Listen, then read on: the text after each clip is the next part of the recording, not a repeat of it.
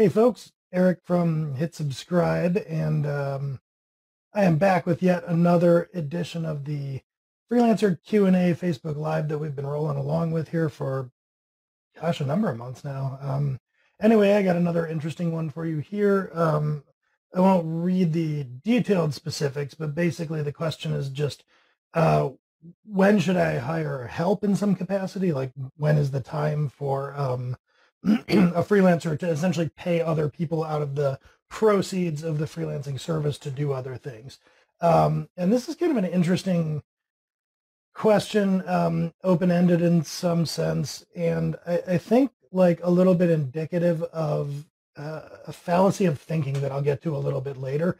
Um, that fallacy being that there's like some time where you're mature enough or whatever um, to start paying other people as if you were like unlocking levels in a video game. And I think a lot of people think that way a little bit too much, you know, at the risk of going on a rant, especially when you have platforms like Upwork or whatever that are like, you know, uh, do all your things, get your profile right, and blah, blah, blah. Um, so anyway, uh, I don't think there's an easy answer to this question, but I'll give you some heuristics and some thoughts and, and personal experience here. Um, so before going any further, let's make two, or let's divide the kind of hiring you might do into two buckets. One of those buckets is a lot more straightforward and easy to reason about, and that is the idea of subcontracting. Um, and then the other thing that I'll get to a little later is the idea of hiring for overhead. Um, now, here's what the difference is. If you're a freelancer, like let's say you, um, you know, do graphic design or something, and um, somebody approaches you with a project, it's larger than the kind of project you might normally take on. In fact, it's so large that you bring in um, another graphic designer and you take a little bit of cut off the top, margin this is called, um, to help you with this work. So this is what's known as subcontracting.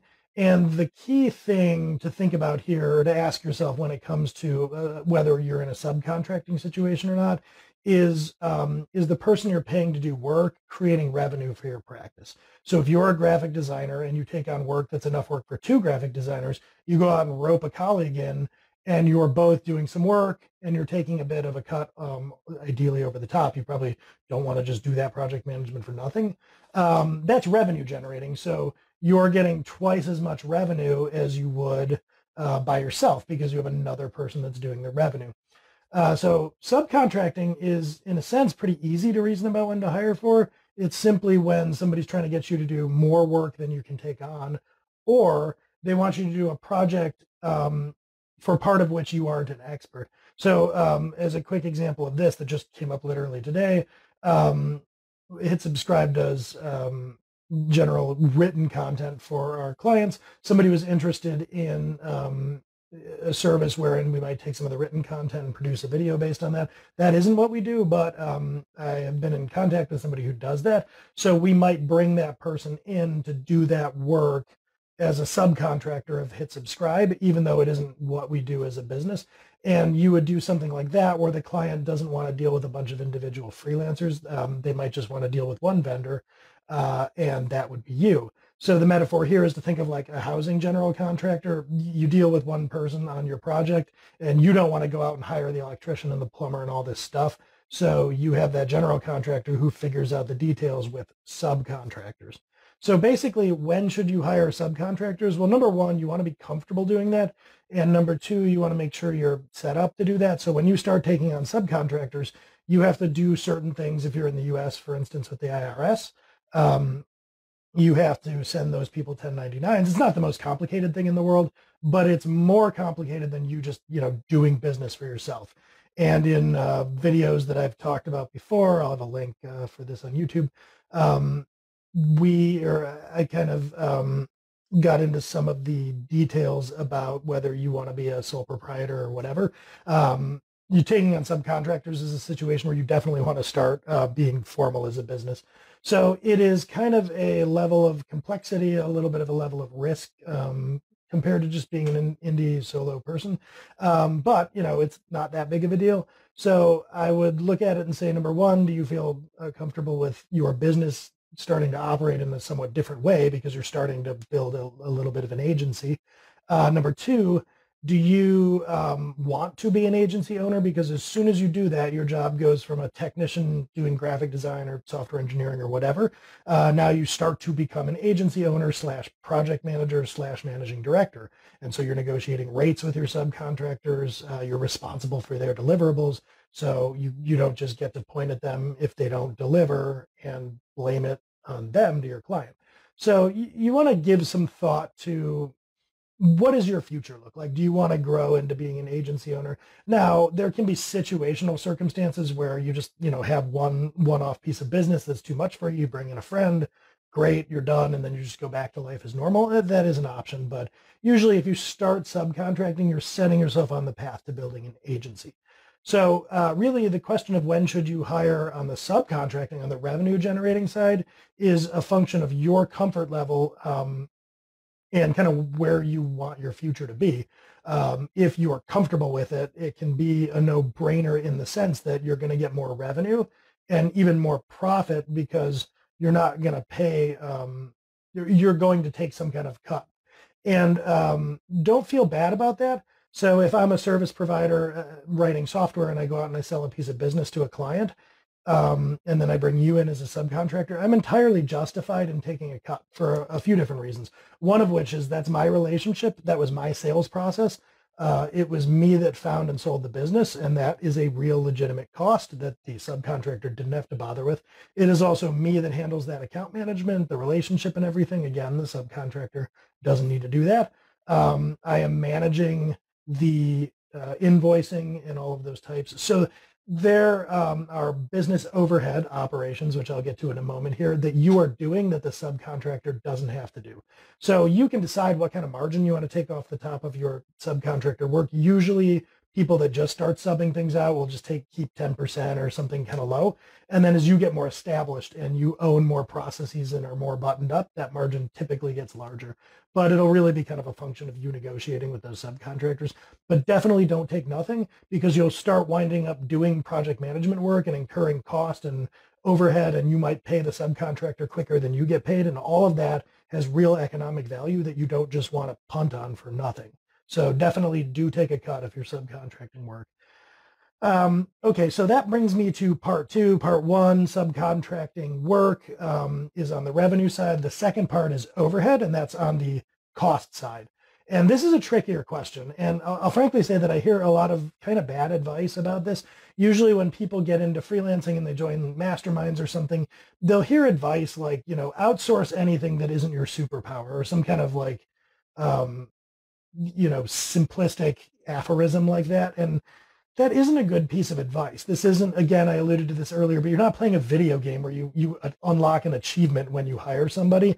Um, and I'll especially hear people kind of go back and be like, well, I hired this virtual assistant or whatever, and oh, my life has never been better. Like, well, that's cool, but as a piece of advice, that doesn't mean that if I'm following your advice, that's going to work out for me. So there is um, some nuance to when you want to hire. And the North Star that I'll offer for that decision is basically this. Uh, and this is, I'm going to try to say this as clearly as possible, but it's a little complicated. Um, you want to hire someone when you're backfilling something that you're doing and the amount of money that you'll be able to earn, the amount of revenue that you'll be able to earn in your freed up time is greater, more revenue than what you're paying to backfill that role for yourself. Now that's a little hard to take in, so let me give you an example. Let's say that I was um, back in the day when I was doing my indie consulting management practice, let's say, say that I were super inefficient at bookkeeping and I was spending five hours a week on like invoicing and keeping up with my books and, and all this type of stuff.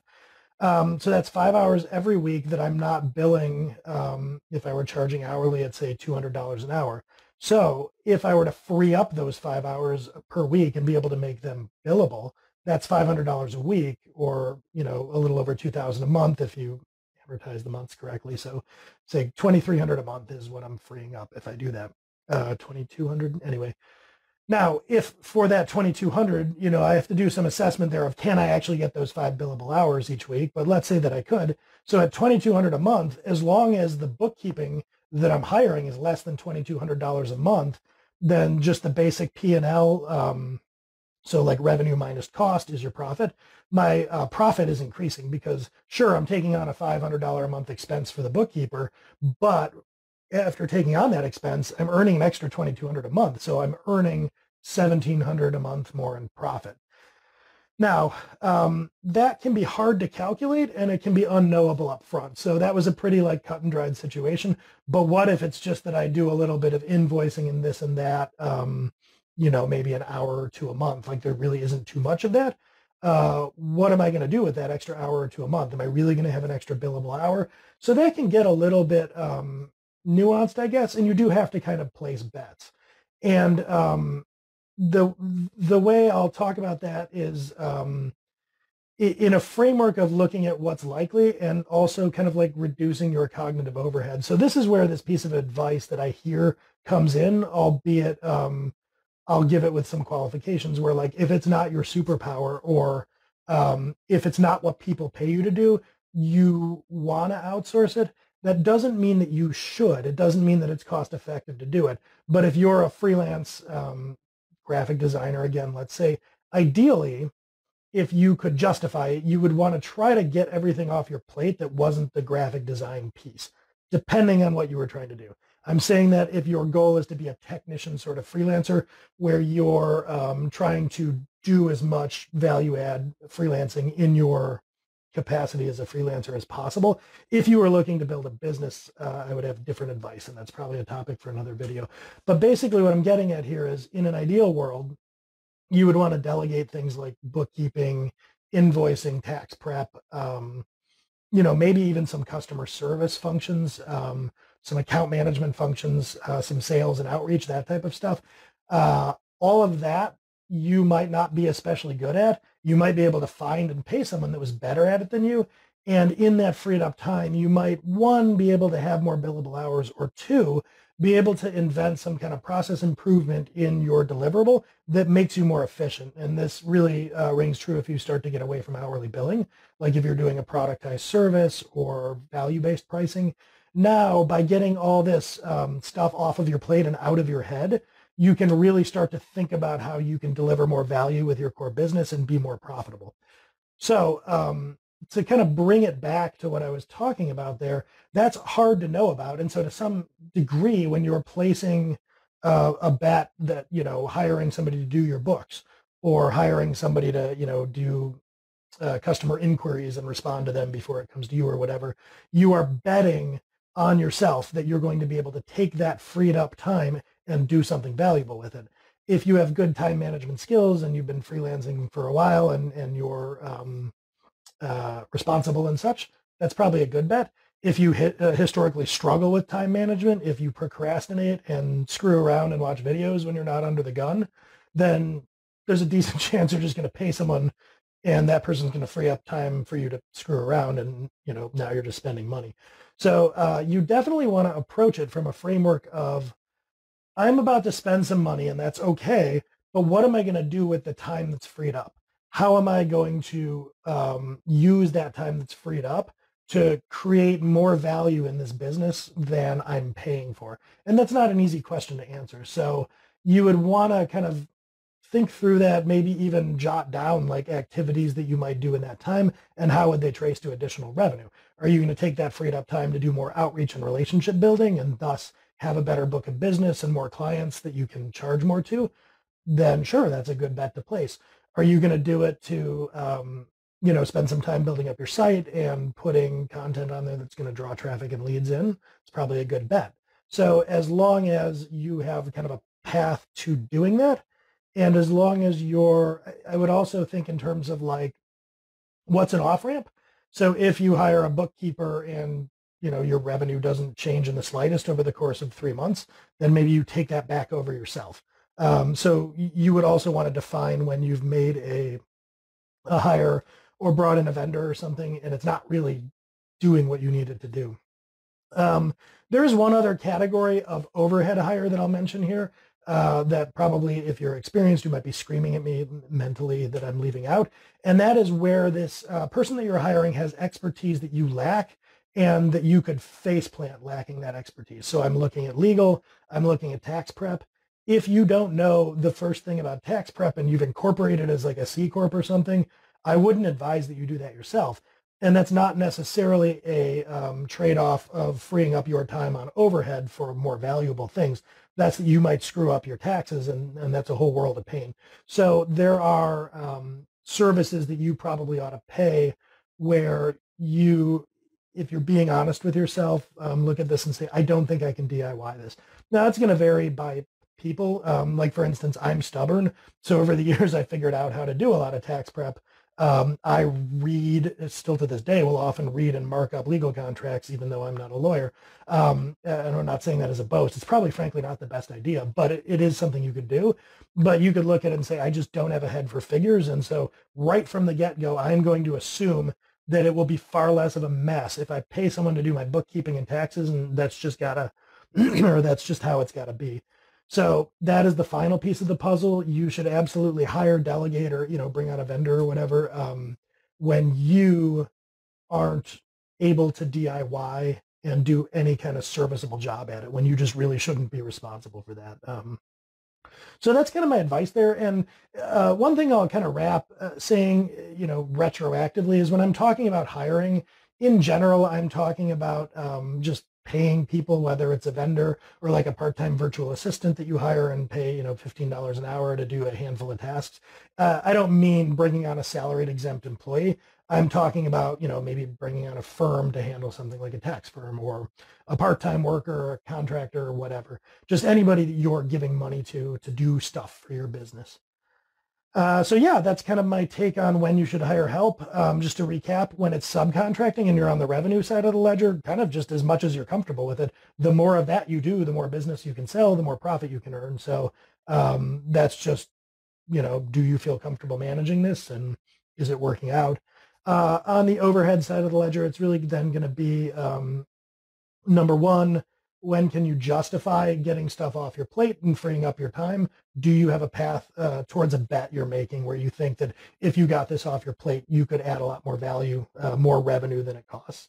And then finally, when you're just not qualified to do the thing, but your business needs it to survive. I think for most people, that's going to be legal and taxes first and foremost. Others might just have no head for um, bookkeeping or sending invoices or setting up a website or something. So whatever it is, if you're looking at that and thinking, nope, not me, um, then yeah, probably you want to uh, outsource that and just factor that into your uh, business's costs and your prospects for having your own practice. Uh, so yeah, that's it. Um, hopefully that is interesting and somewhat enlightening for someone out there. And uh, I will catch you all next time.